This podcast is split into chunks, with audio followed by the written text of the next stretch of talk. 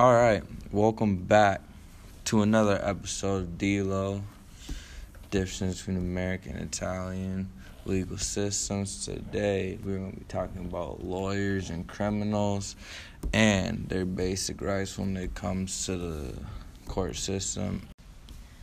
The first thing I'm going to talk about are the special laws lawyers are disciplined by.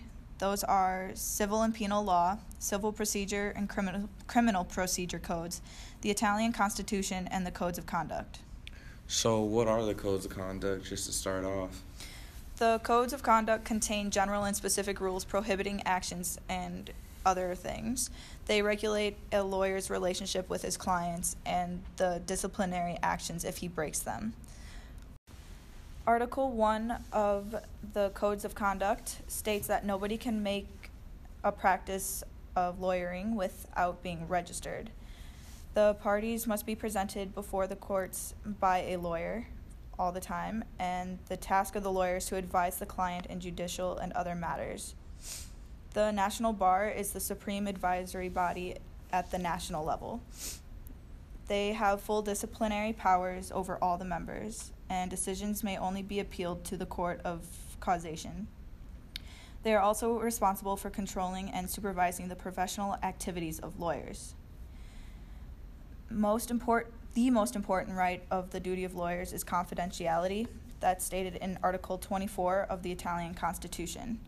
Any violation is criminal and disciplinary disciplinary sanctioned. A lawyer owes the duty of confidentiality to every client without exception. So, what are some types of criminal activities that lawyers get into? A few of those are clients being able to escape justice, allowing clients to remain in contact with criminal counterparts while in prison, corporate, corporate crimes, and money laundering. One effective method of attacking organized crime is to reduce the availability of professional services by targeting and investigating professional people who knowingly advise and assist criminals in criminal activity. What is the. So, what would you say is the main crime lawyers typically commit? I would have to say the main crime is money laundering organized crime groups tend to have involvement with accountants, lawyers, and tax consultants. Can you explain any more cases? Uh, one case that I read about a lawyer was arrested for facilita- facilitating funds. they were arrested because of investigations, electronic surveillance, and um, and a confession. The lawyer's office was actually used as an operational base for criminal activity of two mafia bosses. The lawyer was paid by the mafia to always be available for the needs of the mafia. Another is a civil lawyer was arrested for forgery, slander, and breaking immigration laws. So he basically was arrested for counterfeiting documentation and allowing several non citizens to obtain residence permit, permits, which they don't have a right to. Another is two lawyers and an accountant were indict, indicted for criminal association. Their aim was to reveal office secrets and aiding in extortion. These cases all really worried the public and how trustworthy were the lawyers. Um, they were found in like news articles, which were like after they were read once, the next day people normally forgot about it and moved on. Organized crime groups and political parties usually choose a lawyer in advance because they are responsible for dealing with all present and future judicial and legal proceedings. Unfortunately, defense lawyers are more at risk of committing crimes of external participation with the mafias. Um, these lawyers tend to be they tend to help a client evade justice when he commits a crime of external participation. that's all I have on lawyers and criminals. After the break, Drew will be talking about the basic rights in the criminal system.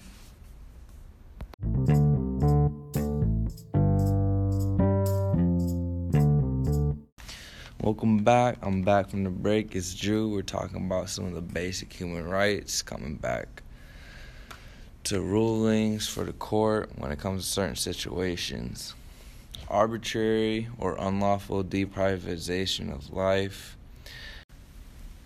A lot of years, Italy doesn't even have any politically motivated killings during the year, so that doesn't really become an issue. There's disappearance um, they haven't really had reports of politically motivated disappearances either. Nobody big, no big names are getting kidnapped for ransom or anything like that. Torture and other cruel, inhumane, or degrading treatment or punishment. The law basically says that's not even a thing. Like you shouldn't do it, you can't do it, you won't do it. Otherwise, we'll step in. Um, there are cases where there's a little bit of brutality, definitely not as much as here, but when it does happen, they take it seriously. Um, their prison and detention center conditions are pretty well. They meet international standards. Some of them are overcrowded still, but they're better than a lot of other countries especially like the U.S. But that's besides the point.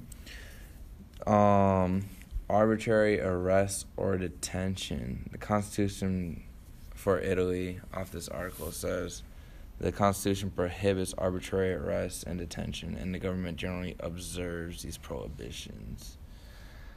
Um, arrest or detention really means to detain an individual just because when it's arbitrary, it's like for a certain reason that like shouldn't be. Like if they're not even breaking the rules and you're just arresting them because they irritate you, then you can't be doing that. Um, denial of a fair public trial. The Constitution provides an independent judiciary, and the government generally respected this provision in practice. However, most court cases involved long trial delays and normally just take up days and days, just like how it says. Um, they just take their sweet time when it comes to trials. Um, arbitrary interferences with privacy, family, home, and correspondence. The article says the law prohibits such actions, and the government generally respect these prohibitions in practice. Also, along in this article, just to end off, they talk about a lot of the civil liberties and the basic freedoms people should have. From the freedom of speech and press, just like it is here. Get to say whatever you want. Probably shouldn't say certain things, but you know, the idea of freedom of speech and the freedom of press, just to have it out for the people. Internet freedom. Um, for Italy, there were no government restrictions on access to the internet anybody can get on it. You know, it's just every people everybody uses it. Um, freedom of peaceful assembly and association. Basically, you can have any association you want, just as long as it's not illegal and is appropriate and you're not getting out of hand. Um, freedom of religion exists in Italy just like it does here. Um, and the freedom of movement, internally displaced persons, protections, and refugees, protection of refugees and stateless persons. Um, and the article says the Constitution provides for freedom of movement within the country, foreign travel, emigration, and repatriation of the government generally respected these rights in practice.